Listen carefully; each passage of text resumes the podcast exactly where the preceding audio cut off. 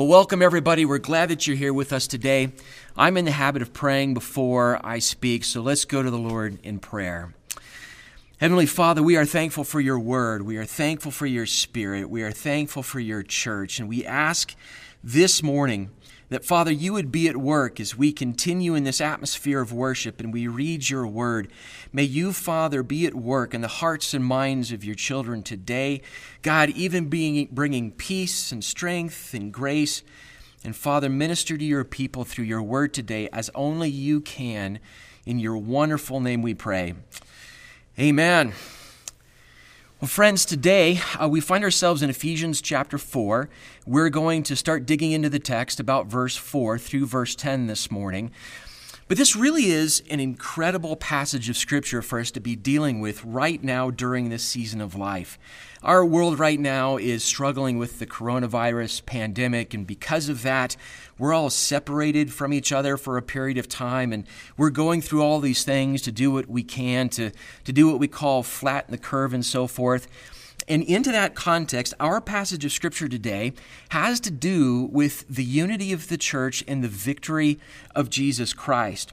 So I want to think, first of all, about unity. Now, we're used to the unity of the church being expressed when we have a chance to gather together. We literally sit next to each other in a room like this and we sing together and we worship together. But without that, what do we mean by unity? How is it that God creates unity? And even more interesting in this passage, what is God doing with the unity of the church? It is important for us to learn, and I, I hope we're learning this right now, it is important for us to learn that our gathering is not what creates the unity of the church. Our gathering together is an expression of the unity of the church that the Spirit has already created. And part of what that means is that we can still act as the unified body of Christ, even though for a period of time it looks different and we're physically separated from each other. But this passage isn't just about unity, it is also about a victorious Christ a triumphant and resurrected Jesus Christ and what that means for the church. So, that resurrected Christ, it turns out, gives gifts to the church. And he gives those gifts, and they are intended to mature us, to grow us up into Christ, and to fill the world with his presence. And that's some pretty powerful stuff.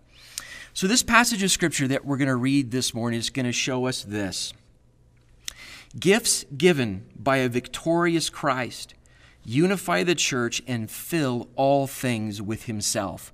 Let me say that just one more time. Gifts given by a victorious Christ, unify the church, and fill all things with himself.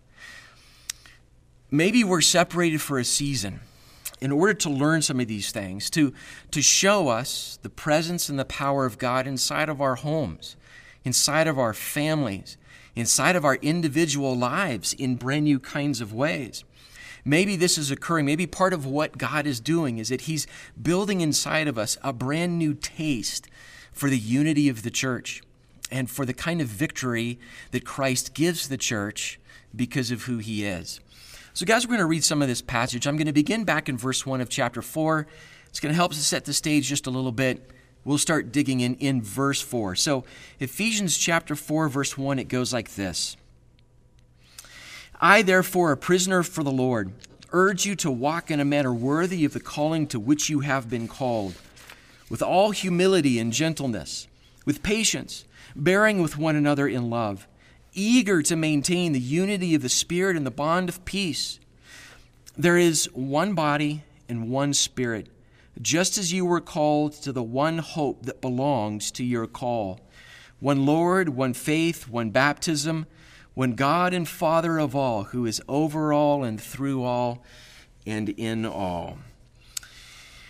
Especially verses 4 through 6, the very first thing that you recognize is that Paul repeats a piece of vocabulary over and over again. It's so important to him that seven times in three verses, Paul repeats that word one.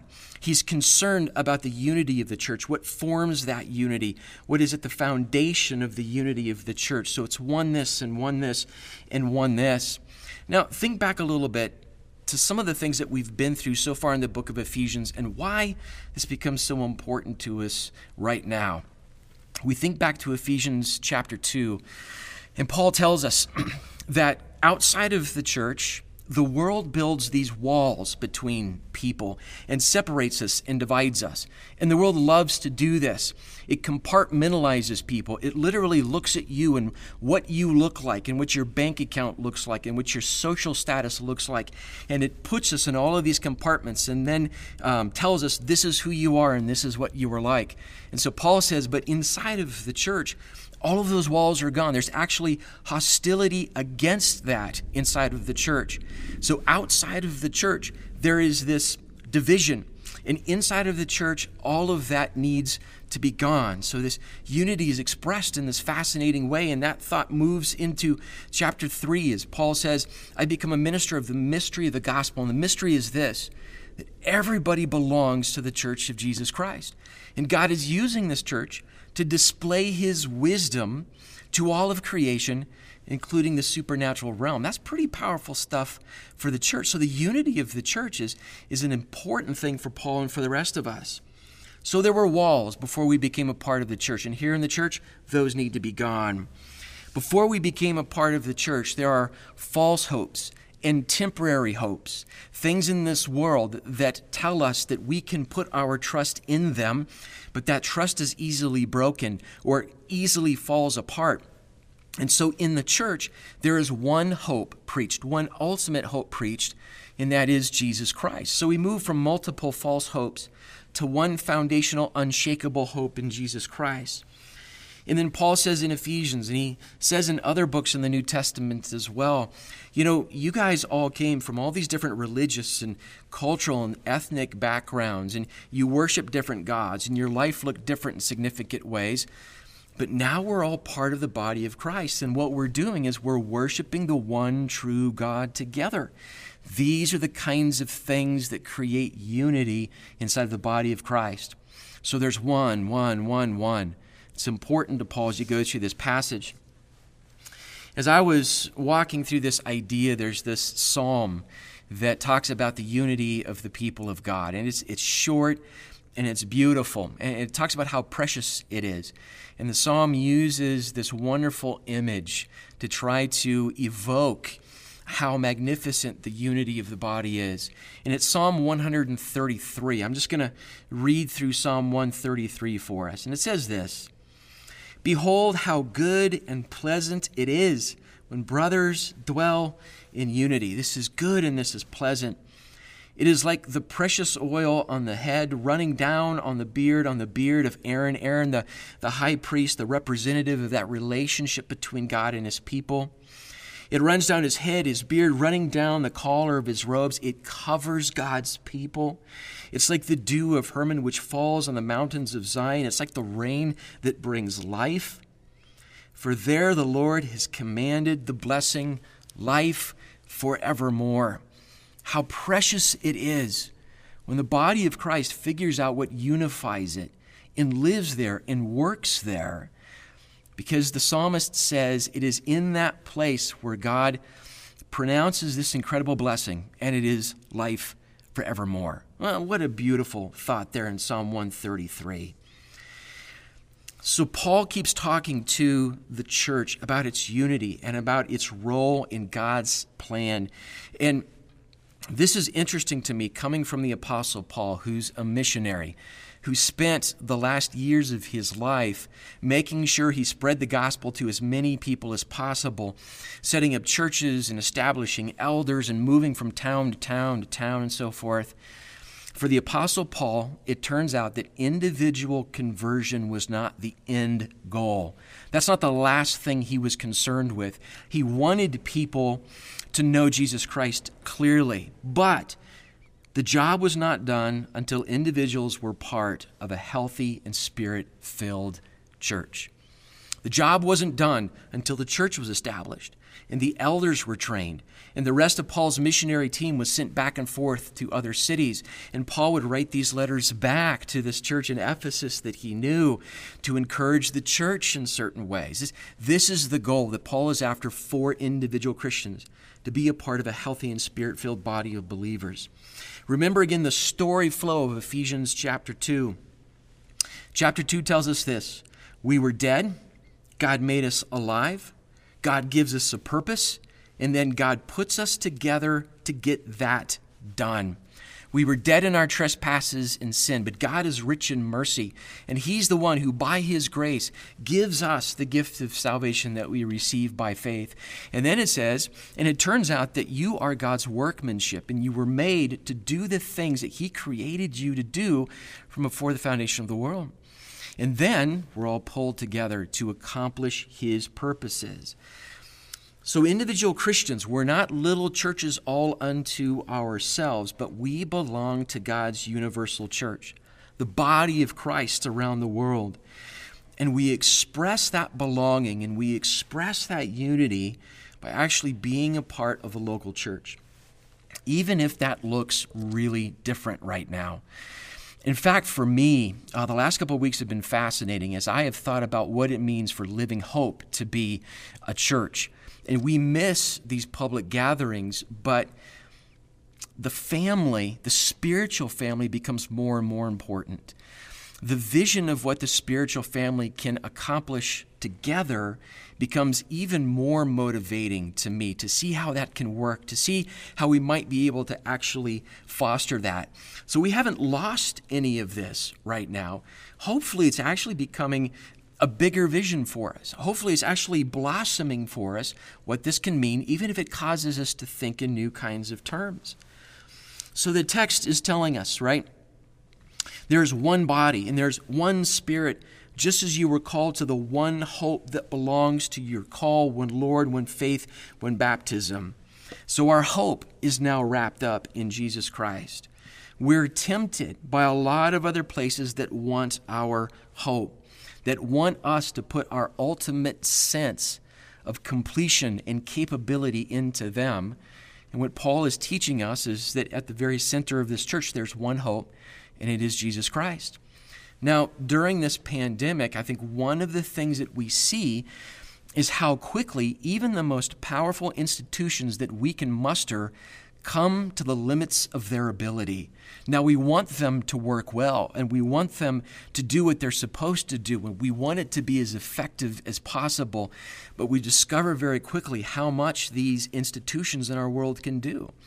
So, hopefully, one of the things that's doing is it's pressing us further and further into Jesus Christ, realizing again that our one and only ultimate hope is in Christ. So, as a church, we can put everything else in our world into its appropriate place under Christ. What money can do for us needs to fit under Christ. Education, politics, even family. When Christ is at the center, those things do what they're supposed to do when Christ is our ultimate hope. And he says, he says here there's one baptism, one Lord, one faith. And baptism is an interesting thing in this context. The act of baptism is this expression that we belong to the family of God, that we do in front of other people. It's not just something physical that we do, it's something public that we do. And this is going to be a cool thing that we can do when we come back together again. We fill the baptismal tank, and every time we do this as Living Hope Church, we make a point of saying, This is celebration. So we cheer and we clap and we have a great time because this is big stuff. There's one baptism. It's a physical act, but it's a public act, saying that I belong to this church, this one church of God. And we worship this one God, the one true God and Father who is over all and in all and through all. And quite honestly, guys, where else would we go? What else is there worth living for? What else is there in this world worth glorifying? I can't think of something else that is worth my life's praise and work but God in God alone. Now, don't get me wrong. During this kind of season, we pay close attention to compassion and we pay close attention to whatever kind of hospitality we can show. And we really should do that, and we can continue to do that. But we should also bring our minds to dwell on the nature and the character of the God that we worship. Guys, we are not just people who believe in the effectiveness of kindness, we are people who believe in the power of God. Both of these things are important, but in the end, our hope is in Christ and in Christ alone. I came across this quote recently. Someone, uh, someone once said, We know our anxiety less when we know our Father more. I like that. We know our anxiety less when we know our Father more. And what that reminds me of are a lot of David's Psalms when David is running for his life, when David has sinned, when David's life is on the precipice of being taken from him, he'll write these psalms to God, lamenting, and he'll bring his needs before God. And he openly expresses, My enemies are all around me, my life is on the edge. But in every one of those psalms, David goes to who God is. He never loses sight of the character and nature of God even in his most anxious and frightening moments. God is my refuge. He is my portion in life, he says in Psalm 142, while he's stuck in a cave hiding for his very existence. We can't lose sight of who God is. So Paul says, God is over all and in all and through all. And this is his poetic way, if you will, this repeating and this overlapping of phrases to make sure that we hear this, that we get this, that God is supreme, that God is all powerful, that God is still today Lord over all human history. He's over all and in all and through all. So even in this world today, as we step out in compassion and prayer, sometimes in new and creative ways, we do so as people who are gifted by a powerful God and a victorious Christ. The things that we have in our hands and in our lives come from a Christ who is ruler over all things. So let's read the rest of this passage, uh, verses uh, 7 through 10. So Ephesians 4 7 through 10 goes like this But grace was given to each one of us according to the measure of Christ's gift. Therefore, it says, when he ascended on high, he led a host of captives and he gave gifts to men. In saying he ascended, what does it mean but that he also descended into the lower regions of the earth?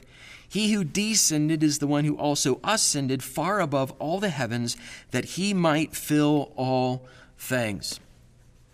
Now, this is an incredible passage of Scripture all by itself, and it's not always easy to understand. But let's put it into a little, of its, a little bit of its context. It begins with this thought in verse 7 that Christ is giving gifts to his church. But grace was given to each one of us according to the measure of Christ's gift. So, who is this Christ? And what are these gifts like? Well, the next couple of verses tell us this one thing. Whatever the details mean exactly, here's the one thing that is absolutely clear in the rest of those verses Christ won, and he gives gifts to his church. Christ won. He ascended on high and he led a host of captives, and he's the one who gives gifts to men. He ascended, he descended to the lower parts of the earth, and this is the one who rises again from the grave and gives his gifts to the church. Now, this is a pretty powerful thought. The Christ is one, and he gives his kinds of gifts to the church. The cosmic victor over death and our enemy has gifts to give his children, his church. Now, these gifts carry with them the presence and the power of the resurrected Jesus Christ. Um, what other kinds of powerful gifts are there? Who else can give gifts like this to anybody but the Christ who has ruled over all? So, the text here that we read is full of this language of Christ has descended and ascended. And what does it mean that he did this if he didn't do this before? Here's part of what's going on in this passage. In verse 8, Paul cites Psalm 68, verse 18. Now, if you go back there into Psalm 68, 18, you're going to recognize that it's not a quote from that. What Paul does is this he takes what was a common rabbinical understanding of Psalm 68, an interpretation of that chapter, talking about the victory that God has over all things he takes that and he paraphrases one verse out of Psalm 68 and puts it in this context to express the same thing God's victory over all things. So he's speaking of Christ now here in Ephesians chapter 4. Christ is ascended, but what does that mean? But that he also descended into the lower regions of the earth. So when Paul uses that language, it's a phrase that his readers would have immediately understood as Hades, right? So this, this is a curious passage of Scripture that Christ himself hasn't just descended from heaven on earth in his incarnation, but has descended into hell itself. But Scripture teaches us this that Christ descends into death and hell. He takes the keys or the power of death as his own and rises from the dead. So there's our big idea that Christ is one. He's defeated all of these enemies of ours. So the second member of the Trinity descends in the incarnation. God, the second member of the Trinity, God the Son, takes on flesh and dwells with us. But then he dies on the cross, he descends, and he rises again from the grave. This is an important thought. Christ has conquered every power on earth and in hell. Christ has conquered every one of those powers. And that's why these gifts are so incredible. And it's just incredible that that God decides to give his church, people like us, his gifts to fill the world with himself and to bring us into maturity in him. So, in the context of the church, here's the thought that is part of the flow of what we've been reading so far in chapter 4. A unified church becomes an effective church. The rest of this section in chapter 4 are these the list of gifts. God gives these gifts to the church so that all of these things may take place. A unified church becomes an effective church, but all of this is possible because we are filled with God's Spirit and our gifts are given to us by a resurrected and victorious Jesus Christ.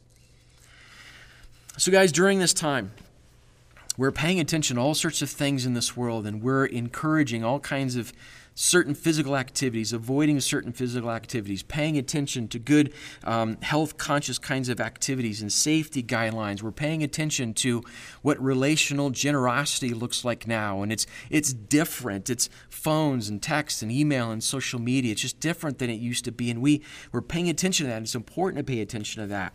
But I want to make sure we don't lose sight of this.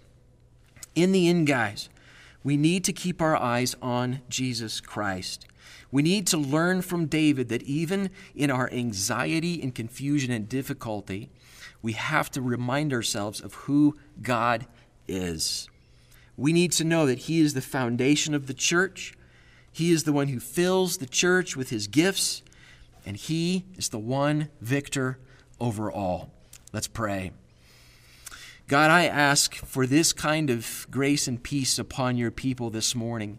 Father, that your word has been given to us and your word is not shaken by any circumstance in our lives or in our world. It is still your word to your church today. Help us to hear it that way. May your spirit speak it to us that way. And God, may there be peace and grace in our homes and lives. And God, may, may there be a renewed sense of what it means to be the church of Jesus Christ today, filled with the one Spirit that unifies us and filled with the gifts that our risen Savior gives. In your wonderful name we pray. Amen.